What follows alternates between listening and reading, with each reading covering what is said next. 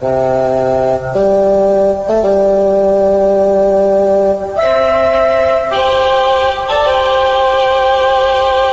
geeks, two beers, and a laptop. Episode 31 Jim Henson's The Dark Crystal and Labyrinth.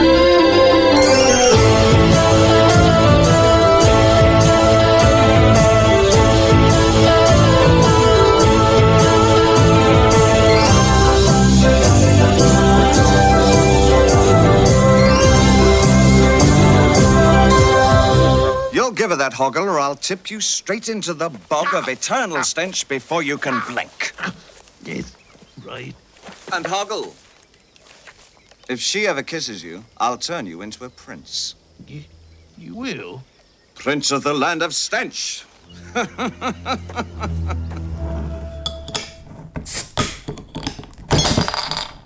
Almost. Overflowing. There you go. Thank you. Cheers. Cheers. Ah. Oh, Well, hello, and welcome to a brand new episode of Two Geeks, Two Beers, and a Laptop with myself, Tom, and my pal over here, Morgan. hello. So I'm taking the reins this time Hmm. um, with two films. I haven't done a film for a bit. I don't No, think, no, Planet lots of the Apes. Planet of the Apes. Um, two films from the mind of Jim Henson, but both very different to his kind of normal Muppet history. I mean, it's a Muppet vibe, Yeah. but it's Yeah. uh, a dark twist on uh, the whole uh, Muppet phenomenon. Yeah. Now, as I prepared for this episode, Hmm. I, I'm not sure yet. This could be a two-parter, depending on how long it goes on for. But Okay. it could, could be one instalment. Well, stay tuned. It could be the longest episode of Two Geeks yet, Yeah. or part one of a double bill. Exactly. So this is back when movies went out of their way to sort of create real stuff rather than like CGI and just you know, it's it's actual animatronics. Good. Sorry, yeah, puppetry. I, I get you because you say like, yeah, this is this is all, all about the real. This is about the gritty realism, Yeah, and, and yeah. I know what you're about to talk about. So I'm like, not really, mate. Nah, it is the Dark Crystal and Labyrinth Yeah. all together at once. Exciting, and I don't know if those two movies are linked in any way. I guess they're Jim Henson, Yeah. But I I always associated them even as a child as being Yeah. kind of like they, came as a pair, Yeah. and these days you can get them in like a DVD box Yeah. set together. They have lots of different connections, but mm. not necessarily directly at all. Okay. whatsoever. But Okay. know. Um, so firstly, the beers. Um, Yes. We've gone for a pale ale Yeah. from Australia. Ooh, Little creatures. little creatures. that kind of sums up the kind of vibe. There's lots of little There's lots of little creatures, in this movie. both films. So We've had worse. yeah, we've had we've had I was going to go for hobgoblin, but I think we've already done. I think that. we've done that. you know. So Yeah. Cheers. Cheers. This is a frothy ale.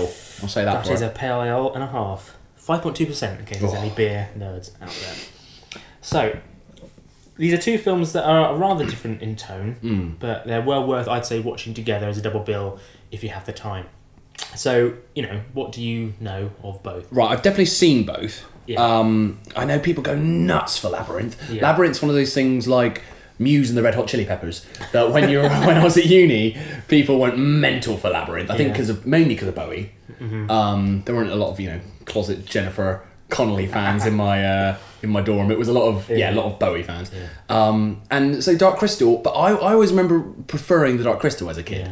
Um, I think Labyrinth was a bit too weird and it kind of freaked me out a little bit as a kid. Yeah. Whereas, I, we said that Dark Crystal's pretty weird, but I always remember preferring the Dark Crystal. Um, and I remember so so Labyrinth is David David Bowie and he kidnaps Jennifer Connelly's baby brother. Yeah. and then he's like. Come to my labyrinth, Yeah. and then he sings some songs. That's literally all I know. Yeah. Dark Crystal. There's a couple of Muppets, uh, like a like a like a fella Muppet, and Actual a, Muppets, and not a, stupid people. Yeah, yeah, yeah, yeah, yeah. Actual like like puppet. Yeah. There's a puppet fella Yeah. and a puppet lady, and I think there's some is there some evil birds or something. I, I like You're, weird, you're just about right. weirdly, despite Yeah. preferring that, I know less about it. Well, like I'd say Labyrinth was like uh, I don't know the Beatles. Right. Yeah, they were they had cross appeal for all sorts. Right. Whereas Dark Crystal The was like the Rolling Stones, Oh, where it was a bit too serious. And, you, know, you had to have a be a certain type of person. Hmm. But you know. They, they do share sev- uh, similar themes, Hmm. the same creative team, got similar concept art, they got the same composer, and they're all you know pure fantasy gloriousness. Hmm. Really. So the year before Dark Crystal came out, you had the Great Muppet Caper, which was which was Jim Henson's previous. Which one was that? Like what? What in the series? I, I think it's the one where they is that the one where they're on the road trip, or is that the first one? Basically, uh, there's the Muppet movie. Yeah.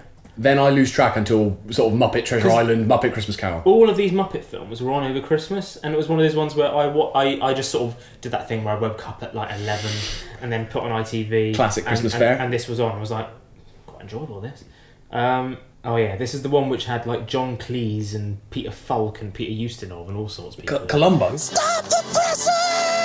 Jim Henson Home Entertainment presents There'll be spectacle, there'll be fantasy, there'll It's the movie with something for everybody. Adventure. We're just gonna have to go down there and catch those thieves red-handed. What color are their hands now? Romance. It's a frog, isn't it? Yes. Danger. And champagne. Oh, If you put enough sugar in this stuff, it tastes just like ginger ale. Join those magnificent Muppets in the Who Done It that does it all. You wanted excitement? Jim Henson's The Great Muppet Caper. Underrated the Muppets films. Yeah. One of those sort of series which no one watched, but you know, they, they did its thing. But they went from from that Yeah. to Dark Dark Crystal. Crystal. Yeah. Quite the departure. The Dark Crystal. It begins as a quest. You must find the shard. The crystal shard. The crystal shard? To save our world, Gelfling. A wonder-filled fantasy adventure.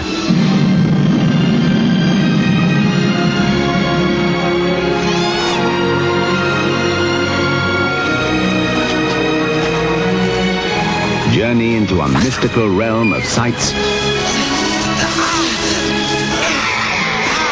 and sounds.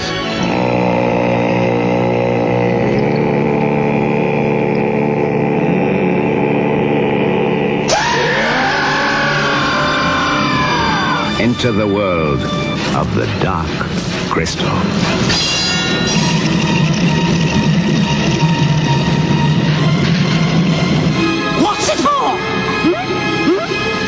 That what you want to know? You want to know what this is all about? Is that it, Gelfling?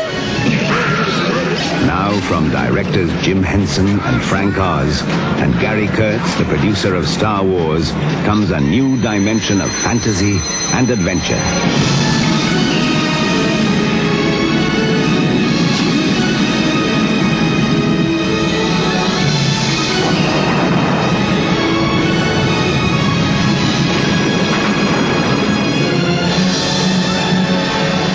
Travel to another world, another time, in the age of wonder. The Dark Crystal.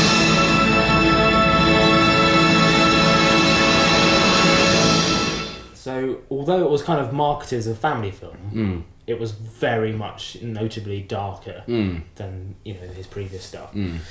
So, very, very briefly, because otherwise we'll be here all day. you know, Yeah. the film revolves around Jen, which is this sort of elf-like gelfling, as they're called. Yeah. He's one of the little fellas you remember. Little fella, yeah. He's on a quest to restore balance to his alien world by returning a lost shard to a powerful but broken gem.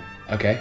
Okay, so it was kind of a more sort of palatable version of Lord of the Rings, I'd say, but sort of more terrifying in its own way. Yeah. And if you want to know, a thousand years ago on the planet Thra, a magical crystal cracked and two new races appeared. Okay. You had the malevolent Skeksis, The what? What? the Skeksis, No, before that. mal- malevolent The malevolent. Skeksis, Yeah. who use the power of the dark crystal to continually replenish themselves. Yeah. They're the little birds, the big birds. Ah, I was right. Little big bird fellas. Yeah. And then you also have the kind wizards called the Mystics. So Okay. a shard cracked and it created these two races. Right. So Jen is on a quest to restore the balance, and he eventually finds out that the two races were actually created when these tall glowing beings who are known as the Urskeks Euroskex. Basically sort of fucked up and accidentally sort of shattered the crystal long ago. So one of them was sort of walking around and sort of dropped it, Right. splitting them into two races, and that was it. All right. And so you had the, the baddies and the good. You know, like in Red Dwarf, where it had like the evil version of Red Dwarf and the nice version Yeah. of Red Dwarf. Yeah. It was like that. Okay. This is quite a complex know, mythology this is the for, thing. for for a single And- children's film. And this is such a brief way of me trying to explain the plot to you, but it's kind That's of probably Dark Crystal nerds out there being like, ah, You've you- got you- that wrong. I you've- think you're fine. ah, it's you- not the Urskeks. It's you're- the It's the Eurosceptics. Yeah. You've missed you've missed some really important details Well, of there. course I have. But then it turns out that Jen's actions have helped fulfill the prophecy and it restores them all together. and they become the, the proper race again. They all they Oh, merge okay, together okay, and okay. was right in the world. It's all about integration and Yeah, acceptance. so you know that's the basic plot. And according to co-director Frank Oz, you know Frank Oz, Who's- Yoda. Yoda and Yeah. Miss Piggy and all sorts. Yeah. Oh, Miss Piggy. Of He course. co-directed this film with Henson. His intention was Henson's intention was to sort of get back to the darkness of those grim fairy tales. Ah, got ya, You know, okay. All those kind of stuff. That's what he wanted to do. Mm. And he, he believed that it was unhealthy for children to never be afraid. And that's our thing that we've said before. Mm. How kids like being scared. It's the whole ethos of Doctor Who, isn't it? Yeah. That you know, the whole point is to give them a safe scare. In Tolkien's Return of the Ring and, and a lot of Doctor Who have a similar sort of themes. I think we're all drawing on the same uh, basic uh, mythic folklore fairy tale basis. It's a, there's something very solid about those kinds of stories. I think they're stories that uh, that have a lot of layers of meaning that work for a lot of people. That's why everybody keeps using them. Now, if you watch this film, you'll know that it's it is bizarrely scary. There are moments Mm. in it where you watch it and go, "Is that all right?" they wouldn't do that now. Yeah. Like, I'll I'll f- I'll show you a clip now. Okay. There's a bit where at the beginning of the film, the Skeksis, there's big bird people. Yeah. Um, their emperor dies because he's really old, and it's just the way that they they depict his death. Okay, this is gonna freak me out. A little bit. Okay.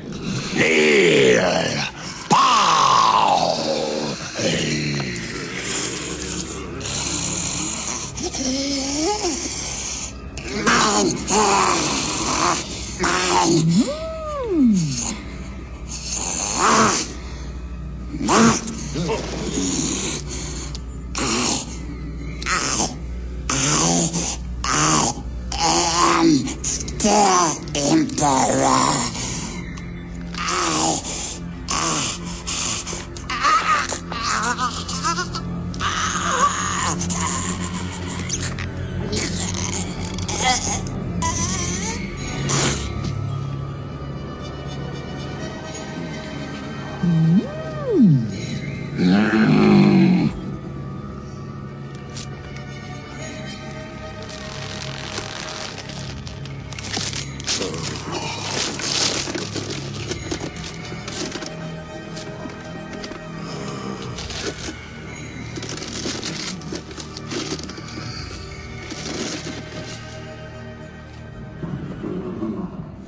horrible. Explain what you just saw there. Then. Well, he was sort of like you know choking to death, Yeah. and then he died, and then his face just sort of disintegrated. And we, yeah, that was that was a bit strong, wasn't it? I think I sort of first understood what death was by watching this film. it seems like that. We just. Sort of, I learned uh, about my own mortality from the Dark so Crystal. What happened there, Mummy? Oh, the horrible bird man disintegrated into non-existence. Ah, right. So that's what happens, is it? yeah, pretty much. There you so uh, originally, he wanted Henson wanted the these horrible Skeksis people to have their own kind of constructed language, like Right. in Like- Lord of the Rings and or- Klingon. Yeah, that kind Yeah. of thing, with the dialogue subtitled in English. I challenge! Hmm. Trial by stone. Trial by stone!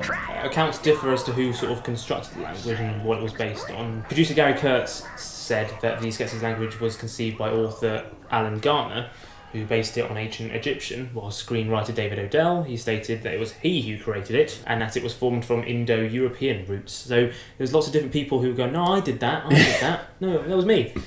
Uh, but then, even after all that, the idea was dropped entirely because after this test screening audiences, they were like, "That's far too distracting." And then everyone was like, "It was that guy." No, it was that guy. No, Yeah, it no, wasn't it me. was, Oh, wasn't me at all. What are you talking about? Brian Frood or Froud, I don't know how you pronounce it. I'm going to go for Froud because it looks sounds better. He was the concept artist for both this and Labyrinth. Okay.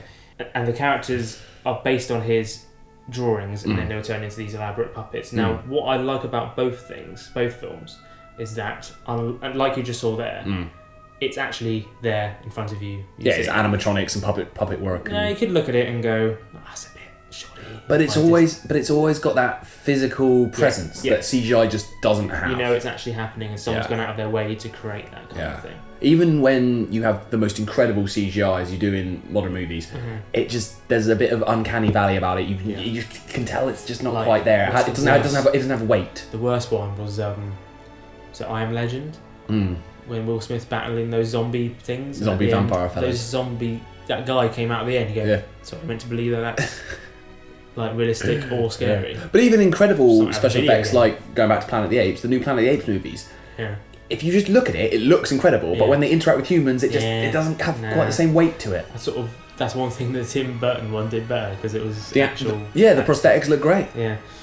But before its release, this film was kind of billed as the first live action film without any human beings on screen. Yeah, that's right. Yeah. And it was a, dubbed a showcase for cutting edge animatronics. Mm. I reckon that's, that's about accurate because there aren't any, as far as I can tell, any human beings. Um, any hands and facial features of the puppets were kind of controlled by these. They describe it as primitive, but I think it's. I think it's pretty damn sophisticated. Yeah, by these rods and cables. Okay, so they didn't do a they didn't do a Captain Scarlet, and whenever they cut to the hands, just have a human hand Well, they, they sort of did. Like, um, yeah, human performers inside the puppets supplied basic movement for the larger creatures, but in some cases, which was too dangerous or exhausting. For example, there are these Garthim beasts. Their costumes were so heavy that the performers had to be hung up on a rack every few minutes to rest while, while still inside their costumes. So, you know, a lot of effort is, is gone into all Mm. these things. So, you know the Skeksis. Mm. Now, here are the lovely mystics in comparison. Okay. How would you describe these folks? All right.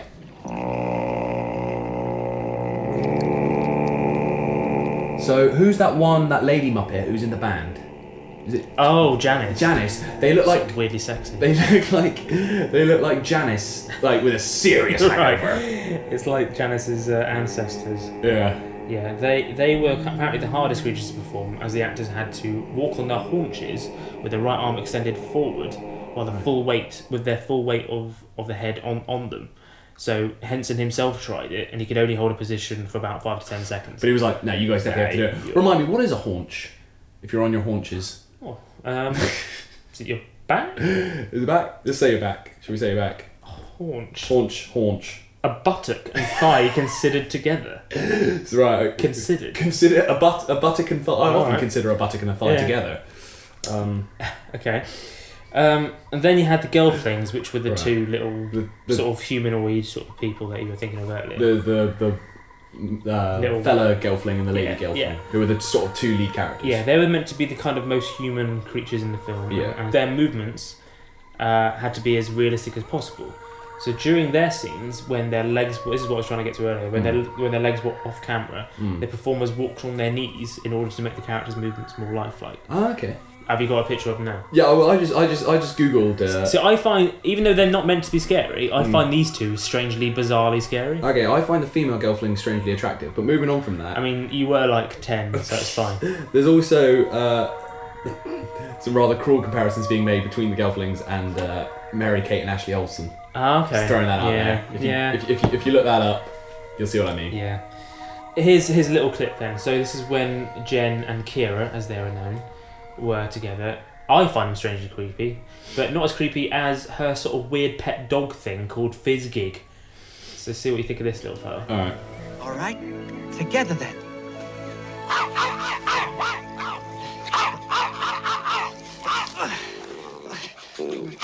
Uh, no, no, Fizzgig. You stay here. Dole.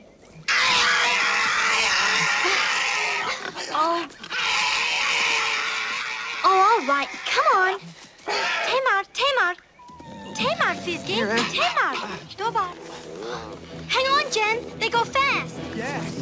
Was this film like a mainstream hit? Because I will be getting onto this. okay, because I'd forgotten quite how weird it was. Yeah. I loved it as a kid, but that. So was it called Fizzgig? Yeah. He's like a little ball of fluff. Yeah, but, getting but- angry. But, mostly a mouth. yeah. Uh, filled with, you know, horrifying fangs, and then Yeah. these two little flappy feet. Yeah. Really weird. Well, Jim Henson himself performed Jen, the little boy, Right. but Stephen Garlick was the voice. Do you know Stephen Garlick? I don't. Because he played apparently Ibbotson in Doctor Who story. Go on. Mawdryn Undead. Oh, Mawdryn Undead, of Yeah, course. Peter he was- Davison. Cl- well, I was going to say classic. The Peter Davison story. Right. So he was in that, and he was Yeah. apparently also in an episode of Minder. Uh, and Kiran Shah was the body, and he's often confused with Deep Roy. You know the uh, Yeah. yeah the because they were both dwarf Kenyan actors of Indian descent. That is a that And is a that is a niche. If I was Shah, I'd be like, oh fucking hell, Roy's back. They must have been like rivals. They, they see each Yeah. other from across the audition room. They're like eyeing each other up. Uh, and Shah was also the double for Elijah Wood in Lord of the Rings, and Martin Freeman, and Ian Holm in, as Bilbo. Oh. And he was also in Doctor Who as the mysterious figure in the Steven Moffat scripted Listen. Of the Ah. latest series. What, the last little, series. the little fella I under, assume. under the bed sheets? Yeah, so he, he was he was Ah. that. And it was also in Star Wars Force Awakens. He was Teedo, a small brutish scavenger. So he's done well for himself. Still working, still doing still doing well. Uh, Kathryn Mullen, she performed Kira wa- with Shah again as the body, so he did both of them somehow. Doing double duty? Yeah, I don't know how they did that, but there you go. And it was Lisa Maxwell as her voice. Remind me. She's um, look her up. You'll know when I see it. Lisa when you see it. Maxwell. The name rings a She bell. was Di Samantha Nixon in the bill. Oh, yeah? Yeah. Yeah. And now a panelist in Loose Women. yeah, so she was the voice of uh, Kira. She's currently in Hollyoaks. Uh, and I mentioned Frank Oz earlier. He not only co-directed the movie, but he also puppeteered several characters, as did Dave Gonzo Goelz. as He did a few as well. Right. Um, That was that's the guy who who is Gonzo. That's not just like That's his, not his his name. nickname. No. Yeah, yeah. So, getting on to what you were saying a minute ago, the Yeah. film had limited appeal with audiences for various reasons. You're like, so this so this Yeah. film uh, had no human actors. uh, it was pretty fucking weird, Complicated and, as uh, fuck. Yeah, and uh, yeah, Terrifying for children. Yeah, ter- really terrifying for children. A really dense mythology. Yeah. Funnily enough, it was not a big hit at the box office. yeah. Uh, for va- various reasons, including parental concerns about its dark nature, uh, creative connections with H- Henson's family-friendly Muppet franchise, you Mm. know, and apparently, you know, it was overshadowed by the film's competition over the Christmas of that year, it was released at Christmas time, Mm. including Tootsie, Sure. but mainly the massive E.T. the Extraterrestrial came out around the same sort of Ah. Um, so you know, it received a mixed response upon its original release, but has earned a better reception in later years, Mm. becoming a favourite of fans of Henson and fantasy in general. Because you know what, I watched ET the other day. That's only all right. Oh, I'll, probably- I'll be, I'll be, I'll be, I'll Yeah. be strung up for saying that, but you know, Yeah, it's only, it's only all right. yeah, it's it's one of those films where if you you didn't watch it, I didn't watch kid, it. I didn't watch it as So, a kid. I, somehow yeah. ET escaped me, and so I watched ET for the first time when I was like 27, Yeah. and I was like, "That's all right." Yeah. yeah. Well, that's the thing. I reckon both these films, if you Mm. watch them for the first time now, you go, "It's alright." Well, I think now this would give me nightmares. I, I, I just just absorbed it into my you know cranium at the time. It was totally fine. Well, you're talking about another nightmare bit. I'm going to show you another bit which uh, freaks me out. Oh, great. Think about it. Yeah, keep, keep coming. It's when the Skeksis are using these little pod people. I can't remember what they're called, podlets, something like that. Mm. And they're essentially sucking the life essence out of them so that they can stay young. Right. So uh, just just take this in. Next little podling.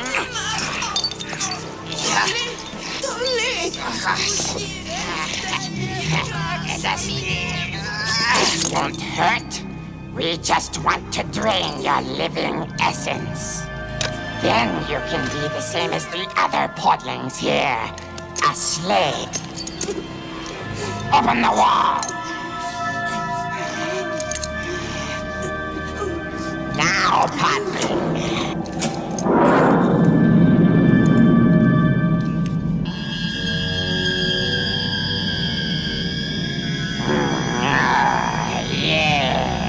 And now the beam will rid you of your fears, your thoughts, your vital essence.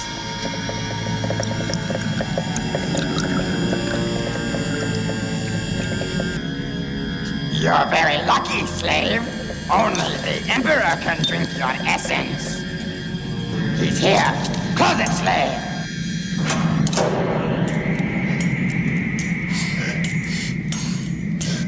Is it ready? Very fresh, very strong, sire.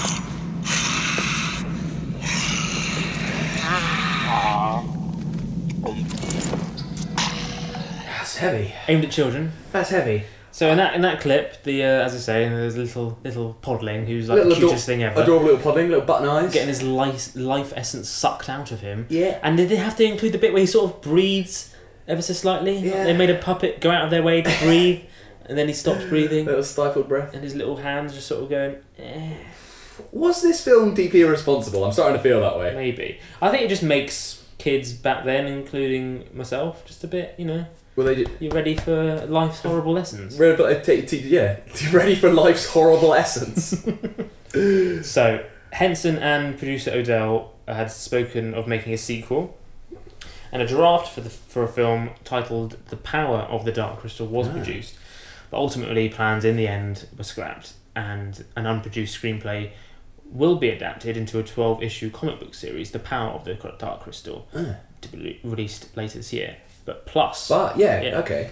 In May 2017, it was announced that the Jim Henson Company, in association with Netflix, would produce a prequel series titled The Dark Crystal Age of Resistance. Shooting is scheduled. See, right, right, right. When you were talking about um, the, the planned sequel, Yeah. I was like, what's it going to be called? The Darker Crystal, Yeah. Dark Crystal 2, Dark Crystaller. But then I was like, oh, okay, yeah, yeah, yeah. Um, Power of the Dark Crystal, that's, that's good imaginative. And then what's this one? Dark Crystal, Age of Resistance. Dark Crystal, Retaliation. Retaliation's is always the one we go for when it comes to Yeah, a, a, yeah. co- a colon and a lazy uh, sequel title.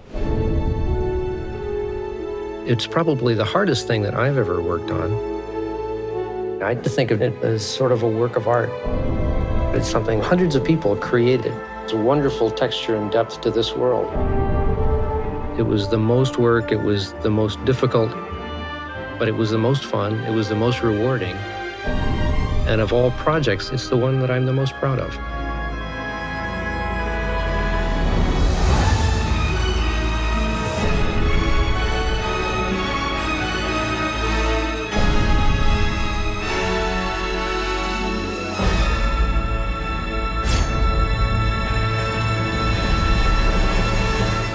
But shooting scheduled to begin this autumn. Uh, and, and it was written by several people, can't be bothered to name their names. There'll be 10 episodes, and the series would explore the world created for the original movie. So it's right in a weird way. They have to go this way round because the end meant that the two races didn't exist anymore and everything was nice. Yeah. So this is kind of before They have to do when everything is horrible still. Yeah. So Wow, I am. I'm surprised that there's enough demand, but Netflix can do whatever they want. Really. Net- Netflix just throw money at Yeah. things. Yeah, I, yeah, I'm excited. I am, I am on the edge of my haunches right now. my buttocks and thighs are But- sweaty with excitement. I don't know much about it, but I just hope that they keep up the whole Jim Henson legacy of keeping it animatronic. And Well, you said the Jim Henson Company's involved. Yeah. So there'll be no, none of this CGI silliness. Yeah. So I enjoyed Dark Crystal as a kid, but I Mm. didn't watch it that often because Yeah. it was terrifying. Well, I was, I was. No, maybe I'll, maybe I'll give it a, a rewatch Yeah. before, before the You Netflix should, series you launches. should. I don't know if I want to now. It's kind of kind of freak me out a little bit. I'll be honest. But I did love these kind of scary-ish sort of fantasy movies of the Yeah, 80s. yeah, you had Neverending Story, Yeah. Princess Bride, Yeah. Legend, Willow, Time Bandits, Return to Oz. Oh, good times. And good best of times. all was Henson's follow-up, Labyrinth.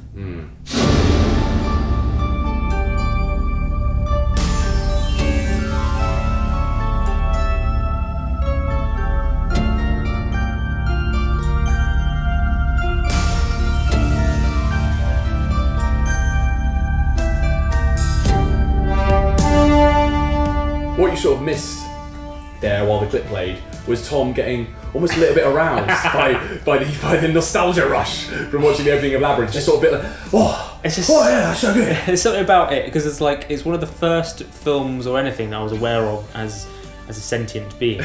uh, as I was a kid, just watching this, going, it just distilled. I know it's one of those things where you know when you, you know something as a kid and it it, it bites into your history and you just it, it creates certain emotions and you know that if you try and give it to someone else who's not really seen it before they won't get it And they won't have the same relationship no, with exactly. it that you had. Yeah. But for me personally, this is one of my all-time favourites. But you know, One of again, your all-time favourite movies? Yeah, Wow, but okay. because of a childhood connection. Yeah, if but I watched it first time now, I don't know. If it if it if it bit into your history, yeah, then then, that, then that's fine. TriStar Pictures announces the collaboration of three extraordinary talents. Jim Henson, creator of The Muppets and Dark Crystal. Where you go with a head like that? George Lucas, creator of the Star Wars saga. Hmm.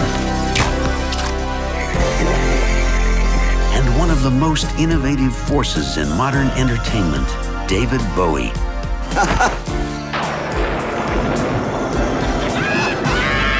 Together, they will take you into a dazzling world of fantasy and adventure. There's nothing to be afraid of. A world where anything seems possible and nothing is what it seems. Everything I've done, I've done for you. I move the stars no one. You.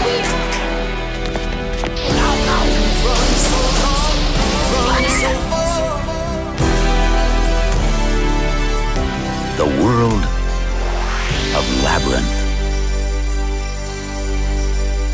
four years later from Dark Crystal, this is a much more family friendly movie Mm. with a lot more humour, but it still had its kind of dark moments. Mm. And it took on a musical tilt, and George Yeah. Lucas was an executive producer on this Oh, one. okay. Henson directed it, with Monty Python's Terry Jones writing the script. And Trevor Jones, who did the sc- uh, score for the fir- uh, Dark Crystal, was back as composer, and Brian Froud was back as designer, and of course, David Bowie starred as the Goblin King himself, Jareth. David Bowie. The film, the film, the film revolves around 15-year-old Sarah, Mm. Jennifer Connelly, in her first movie role. And it's her quest to reach the centre of an enormous otherworldly maze to rescue her infant brother Toby, who uh, Sarah wished away. She was like, "Oh, I'm fucking sick of this little kid. I wish someone would just take him away." And So- he's like, I'll, I'll take him away. yeah, so David Bowie. Jareth was like, I'll take him to the centre of the labyrinth. And so, with the exception of Connelly and Bowie, most of the film's significant characters are played by puppets. Okay. Uh, so I'll just show you the intro now to get you into the mood. Do you still want to look for him? Is that the castle beyond the Goblin City? Turn back, Sarah. Turn back before it's too late. I can't. Don't you understand that I can't? What a pity. It doesn't look that far. It's further than you think. Time is short.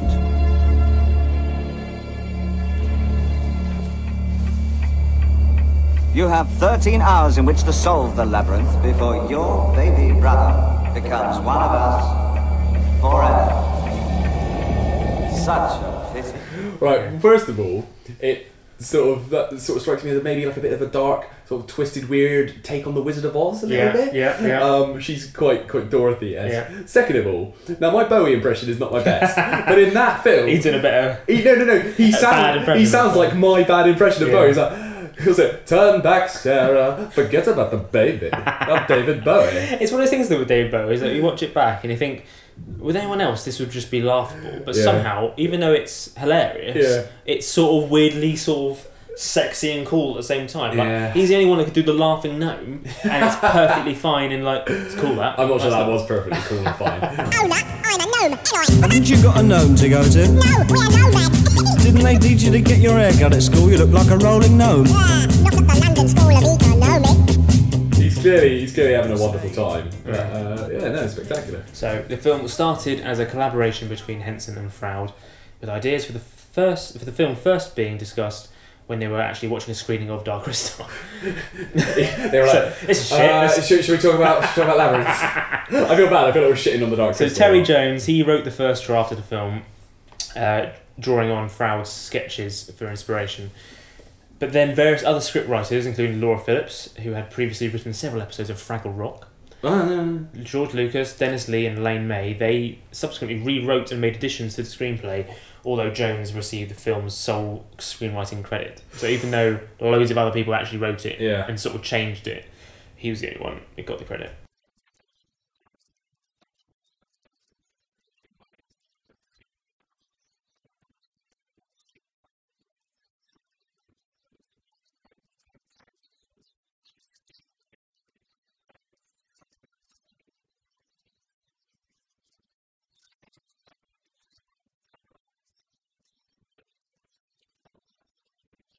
So, after being joined on her quest to find Toby, the, her uh, brother, by a dwarfish man named Hoggle, I lost my head. a large friendly beast named Ludo, So, friend. Sir Didymus, an anthropomorphic fox, and his old, sh- English, old English sheepdog named Ambrosius. Stop! Stop, I say! It Makes sense when you Sure, watch sure, it. sure. No, I'm just marvelling at the fact that you managed to mangle Malevolent earlier, but you nailed anthropomorphic Just after a about. few beers. After, yeah. Uh, Sarah is able to defeat Jareth uh, by reciting the lines from her play that have told her adventure up until that point, and she finally remembers the line, "You have no power over me." Defeated at the last minute, he, Jareth goes, "Ah." and he returns Sarah and Toby home and turns into a barn owl for some reason and flies Ah. away. Give me the child. Sarah, beware. I have been generous up until now, but I can be cruel. Generous. What have you done that's generous? Everything. Everything that you wanted, I have done. You asked that the child be taken, I took him. You cowered before me. I was frightening. I have reordered time. I have turned the world upside down. And I have done it all for you. I am exhausted from living up to your expectations. Isn't that generous? Through dangers untold and hardships unnumbered, I have fought my way here to the castle beyond the Goblin City. For my will is as strong as yours, and my Stop. Wait. Look, Sarah. Look what I'm offering you. Your dreams. And my kingdom is great. I ask for so little. Just let me rule you. And you can have everything that you want. Kingdom is great.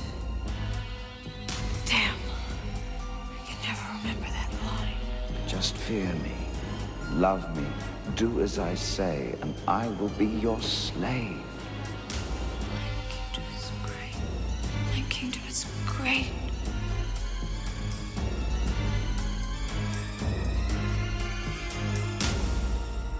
You have no power over me.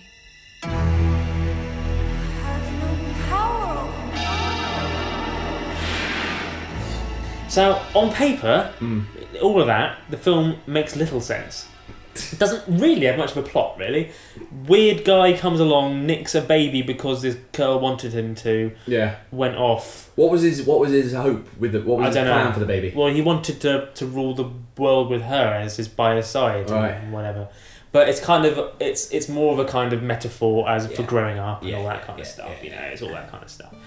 But it's just as I say, it's one of those films. I don't know if I'd like it as much if I watched it now, but it's just an ultimate feel good romp. And I just think with Bowie at the helm, Mm. you know, he's just a master in it. And we talked before about how there were different people considered, right? So Yeah, it was yeah. almost Michael Jackson. Yeah, loads of different Uh, people. Sting was another one, right? Yeah.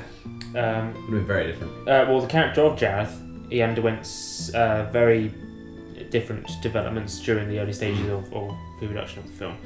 And he was only ever meant to be another puppet creature Ah. in the same vein as various goblins. Never know.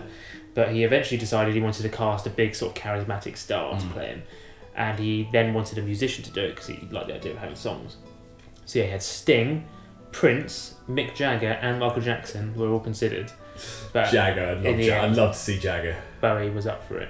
And in terms of Sarah, auditions for her began way back in April '84. Helena Bonham Carter auditioned Ah. way before she was famous, but it was ultimately decided that they wanted American to, to play her. I don't know why, but there you go. And it had other people, including Jane Krakowski of Ally McBeal Of Ally fame, McBeal and uh, Unbreakable Kimmy Schmidt fame. Yasmin Bleeth of Baywatch fame, Yasmin Bleeth! Uh, you're just saying that because you're in love with Yasmin Bleeth. Well, how could anyone not be in love with Yasmin Lee? Sarah Jessica Parker, Right, Sex yeah. and the City fame, Yeah. Marisa Tomei of uh, now Spider-Man fame, Yeah. Laura Dern Of Jurassic Yeah. Park and, and how uh, old was Twin she? Peaks fame. It's only a few years later and she's doing Jurassic Park. Uh, Ally Sheedy of uh, Breakfast Club. Yeah, yeah. I don't know who Maddie Corman is. Let's have a look. I, I feel like everyone's been of fame so far. Yeah. We can't we can't let poor Maddie Corman go. Maddie Corman of of of Almost Labyrinth fame. Maddie Corman of all. Do you know? what? I'm looking at Wikipedia and it's pretty much uh, Maddie Corman of almost Labyrinth fame. Uh, she was in the John. She look like Jennifer Connelly? She was in the John Hughes film Some Kind of Wonderful opposite Eric Stoltz. There we go, go for that. It was also Mike McFly almost. Yes. So of these, Krakowski, Sheedy, and Corman, Maddie Corman, Cor- Corman, she almost made they it. were considered to be the top candidates, but 14-year-old actress Jennifer Connelly was ultimately chosen to play Sarah, as she won Henson over. I remember all of it. It was, uh, you know, it's an amazing experience. It was like a wonderland for me working on that film. You know, I mean, it was, I think I was 14, and we filmed in England, and we had these these studios, and we had huge sets. They were huge, beautifully designed and executed sets, and and then they were filled with puppets. I mean, it was just magical, you know, for a kid. And the crew was so nice, and I loved Jim Henson, and David Bowie was so sweet to me, and it was great. It was really wonderful to be probably more fun than watching the film. It was a really special experience making it. So he was only 14 at the time, playing against David Bowie, who was clearly, you know, older. And they had that scene where they're kind of romantically involved. There's a sort of weird. There's, there's lots of things in this film that to you watch it and go, none of this would happen at Yeah. Dode. uh, there are a few influences on the film. Uh, critic Richard, Richard Corliss noted that the film appeared to have been influenced, as you say, by The Wizard Mm. of Oz, and the works of Maurice Sendak, writing Labyrinth lures a modern Dorothy Gale out of the drab Kansas of real life into a land where the wild things are. Mm. See? And uh, Nina Dan- Darnton wrote that the plot of Labyrinth is very similar to Outside Over There by Mr. Sendak, uh, in which nine year old Ida's babysitter is stolen by the goblins. But in the film itself, copies of Outside Over There and Where the Wild Things Are are shown briefly in Sarah's room at the start of the film, along with Alice in Wonderland, The Wizard of Oz, a book by Hans Christian Andersen, A Grim Fairy Tale, and Snow White. This is perfect for you because you do love all this whimsical shit, don't you? You love Yeah, where the wild things are and all and all that. Yeah, yeah, yeah, yeah. Very autumnal and, and wistful and all that kind of stuff. So, in terms of Bowie getting involved in the first place, Mm. Terry Jones said that his involvement had a significant impact on the direction of the film in general.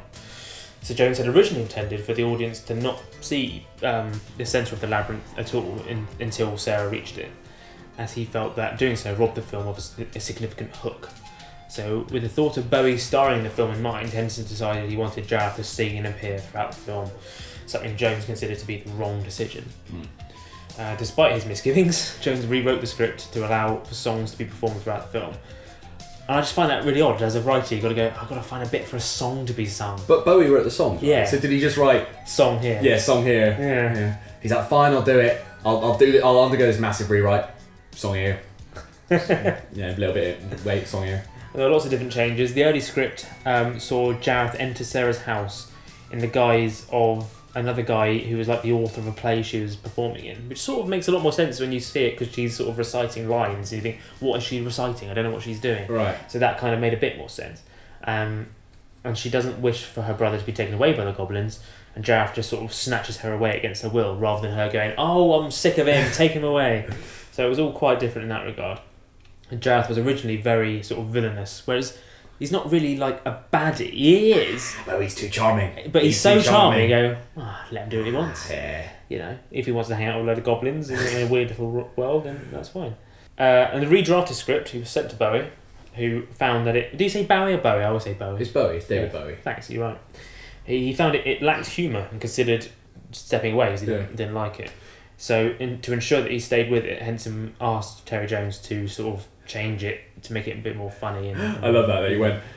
Terry Jones of Monty Python. Yeah. Make it funnier, please. Yeah, Bowie's is not funny enough. Yeah. So as you might expect, at the early stages of filming this film, uh, both Connelly and Bowie found it kind of tricky to sort of interact naturally with a load of puppets. Right. Can you imagine just sort of doing that? Like you're not an actor as it is, Mm. as David Bowie, and Yeah. you've got to sort of perform in front of these people operating all these weird little fellas. And he told uh, Movie Line at the time, I had some initial problems working with Hoggle and the rest because, for one thing, what they say doesn't come from their mouths but from the side of the set or from behind you. Whereas Connelly said it was a bit strange working almost exclusively with puppets in the film, but I think both Dave and I got over that. Dave, yeah, Dave Bowie. And yeah. just took it as a challenge to work with these puppets. So there you go. I've always felt, I, for a long time now, I felt that, that rock and, and cinema were, were destined to meet. I, I think MTV has subsequently um, um, become a proven ground that people will watch music and action for considerable lengths of time. Um, but I think there's a, um, a certainly opening up in, in, uh, in the cinema, the combination of, of music and, and, uh, and performance. But obviously, one of the main reasons I love this film so much is uh, David Bowie's music. Mm. Uh, and the songs, obviously, were written by him himself. He had Underground, which was kind of the intro music, and he released that as a single. Life can be easy. It's not always swell. Don't tell me truth hurts, little girl. Cause it hurts like hell.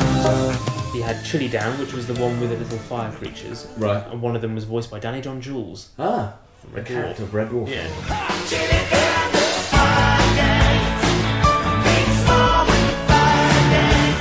uh, As the World Falls Down, which is, uh, might as well say that now, it's a song I recently performed. That's one of my best friend's wedding. Yeah. Yeah. I'm sure you nailed it. I'm sure it was every bit as good as Bowie. Yeah, yeah. It's, it's on there somewhere. It's on YouTube somewhere. It's on YouTube. You can Yeah. track it down if you're if Yeah. you're a real Two Geeks addict. And in, in my opinion, his Labyrinth output, David Bowie, was underrated. I always think when they ever do greatest hits compilations, it's always forgets. The Was that was that? Did he release the Labyrinth soundtrack as a David Bowie yeah, album? Yeah. Right. Yeah. For some reason, not. I guess it was. I guess it's seen as more of sort of a gimmick. I guess. Yeah. This is all. Yeah. Shouldn't be ashamed by it. No. This is why. You remind me of the babe. Babe Babe with the power. Power. Power of voodoo. You do. Remind me of the babe. Quiet! A goblin babe. well.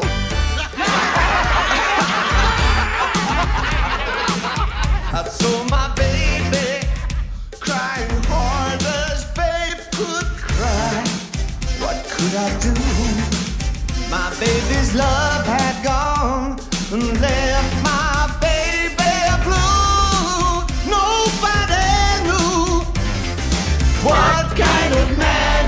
spell to use. Slime and snails, or puppy from snails, thunder or lightning. And baby said, Dance, magic, dance, magic, dance, magic, dance, magic, dance. baby Jump,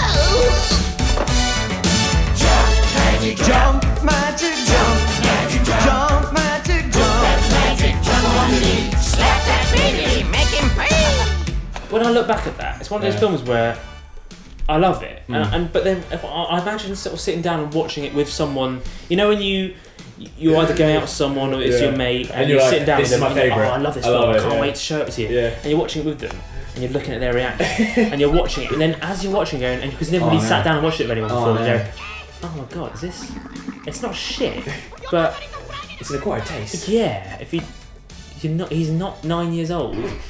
He's not in the eighties. I feel like this film might have been derailed slightly by the presence of David Bowie. Yeah. Spectacularly, like like like it went off in a totally different direction and a brilliant direction. Yeah. But I feel like the presence of Bowie completely shaped what this film is. especially the Bowie bulge in this film. What's the Bowie Because bulge? Do I want to every know? time he's on s- screen, he wearing these uh, certain trousers which give away that. Oh, blimey! It's this uh, that's quite a crotch. Yeah. And apparently, that was a decision made by the producers Oh, on that's- purpose. That was done on purpose. So what? Were there animatronics involved? Maybe who knows? Yeah. But they went out of their way to make sure his his uh, girth was seen. All right. So, like Dark Crystal, the film was a box office disappointment. it only grossed uh, 12 million in its in the US, Hmm. and it was just a commercial failure. And apparently, because it that came after Dark Crystal, Hmm. both of which just didn't do very well, and they put in so much effort into these films, Yeah. it just sort of demoralised Henson to the extent that apparently his, his son Brian later.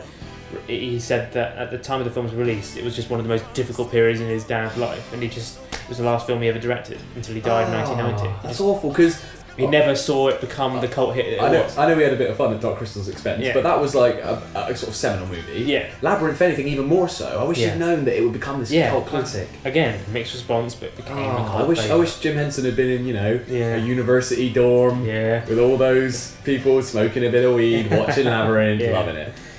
But strong DVD sales of Labyrinth prompted uh, rights holders, the Jim Henson Company and Sony Pictures, to look into making a sequel. Um, and Strong DVD sales. Yeah, so, So recently. well, yeah, in the last ten years or so. Yeah. And Curse of the Goblin King was briefly used as a placeholder title as, as a potential sequel. I never knew this. Now, however, the decision was ultimately taken to avoid making a direct sequel and instead produce a fantasy film with a similar atmosphere, whatever you want to call that. And the fantasy author Neil Gaiman, your mate, I love it. Is it Gaiman or Gaiman? It's Gaiman. Gaiman. It's, it's Bowie and Gaiman. Yeah. Uh, I love you fantasy author Neil Gaiman. We, we know who Neil Gaiman is on this show. and artist Dave McKean were called in to. So Dave McKean um, did Dave McKean did the the Sandman with Neil Ah, Gaiman. I see. So that's a good team. Okay, so they were called in to write and direct a, a film in similar spirit to Labyrinth, but it ended up becoming a Mirror Mask. Oh Jesus! What went wrong? Yeah. What- dunno. what went wrong? So that was released in selected theatres in 2005, and uh, Do you know what? Actually, I, I, I, Mirror Mask is kind of a, it's a bit of a, a, a- less so, but a bit, it's a bit of a cult classic. Yeah. Is, is Mirror Mask? who's in Mirror Mask again?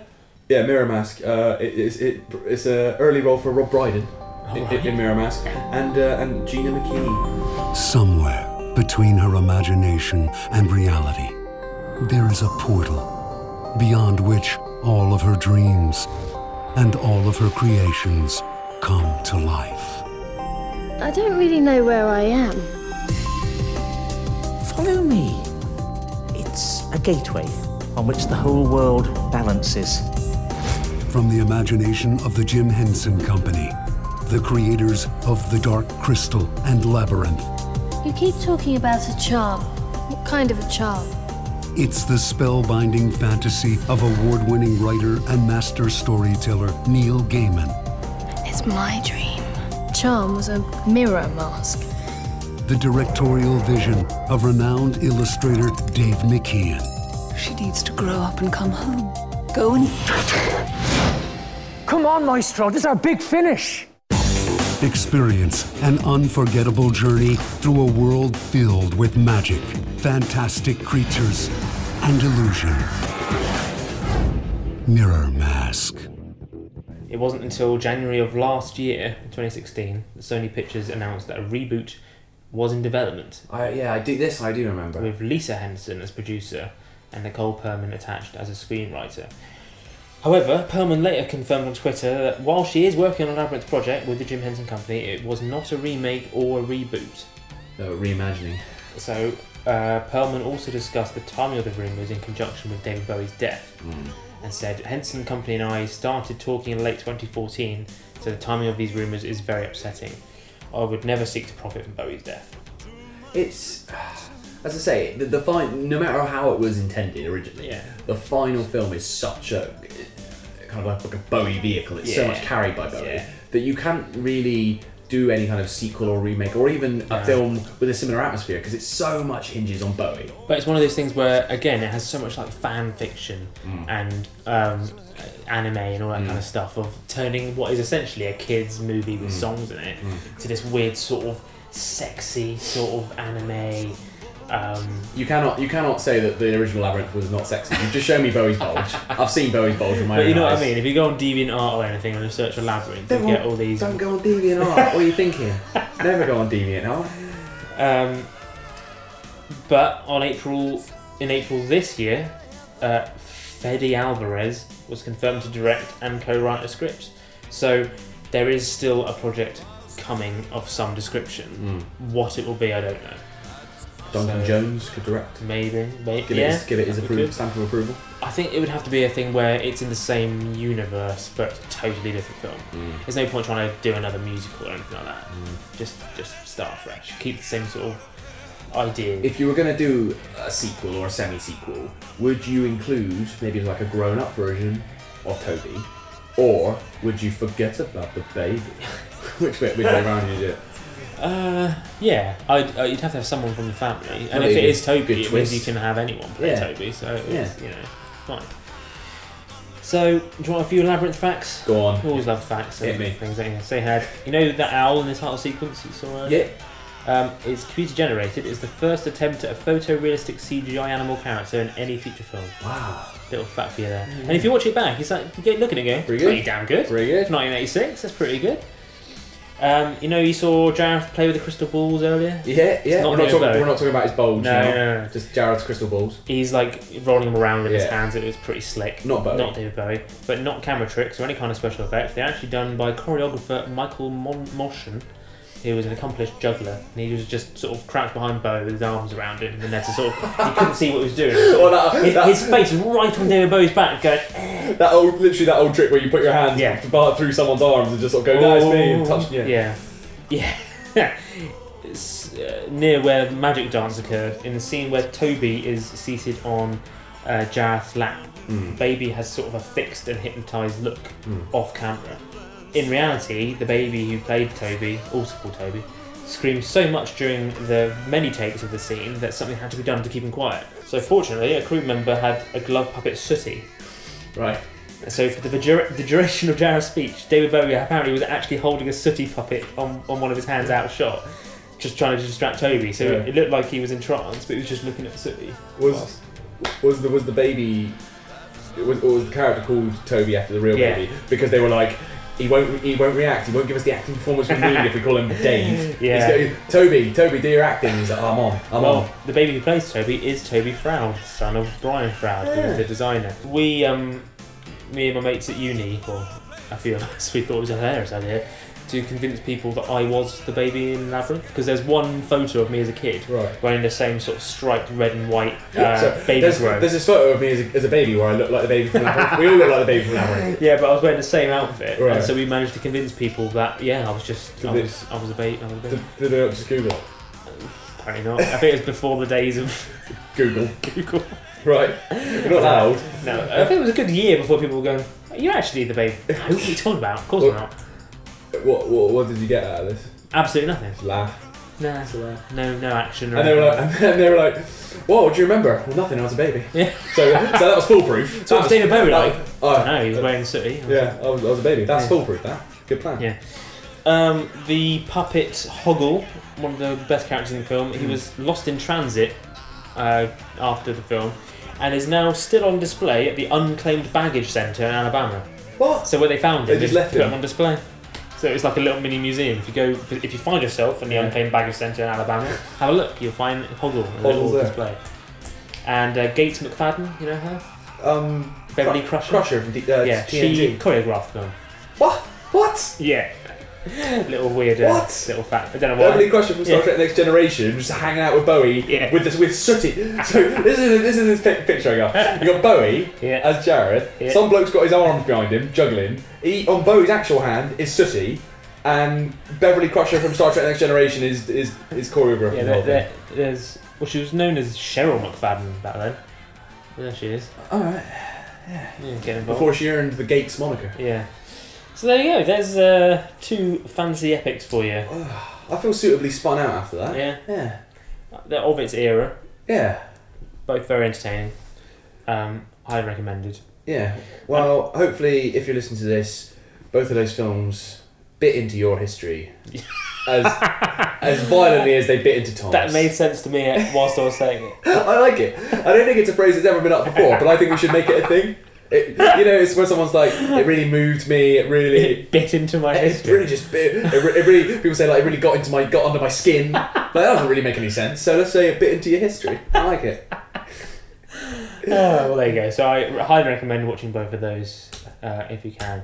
So that's about it. Um, thanks as ever for joining us. Thank you. Um, head over to our website, which is twogeeks2beers.com Mm. if you want to listen to the rest. And we're also on iTunes. that kind of iTunes. iTunes. What you can do on iTunes, which Yeah. is a Um, lovely little uh, innovation. We say this every time, and no one's done it yet.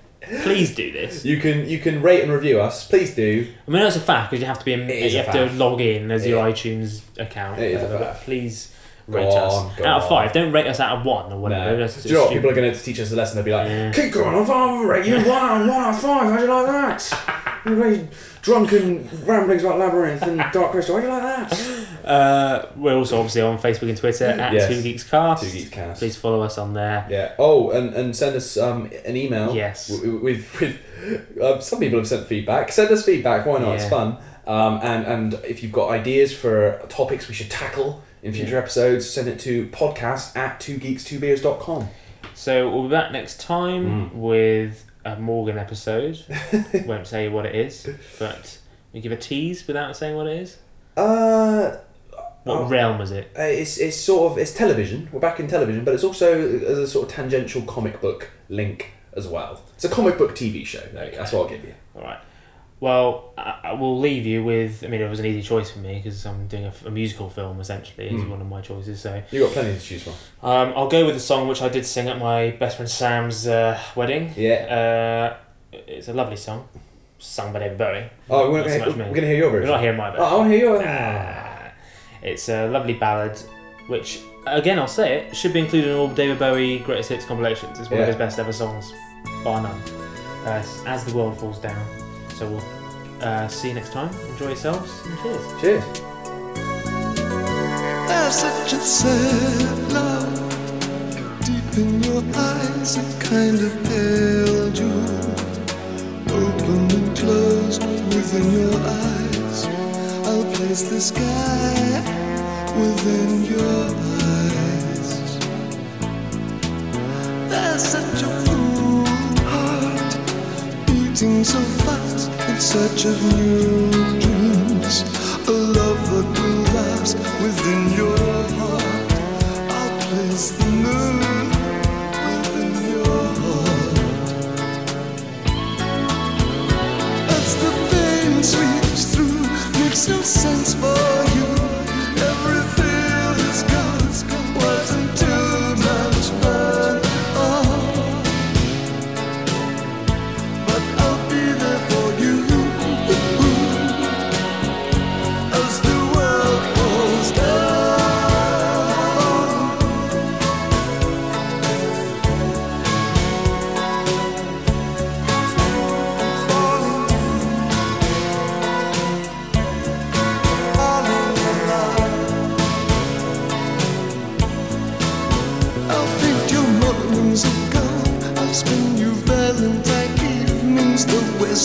strangers to love. We're choosing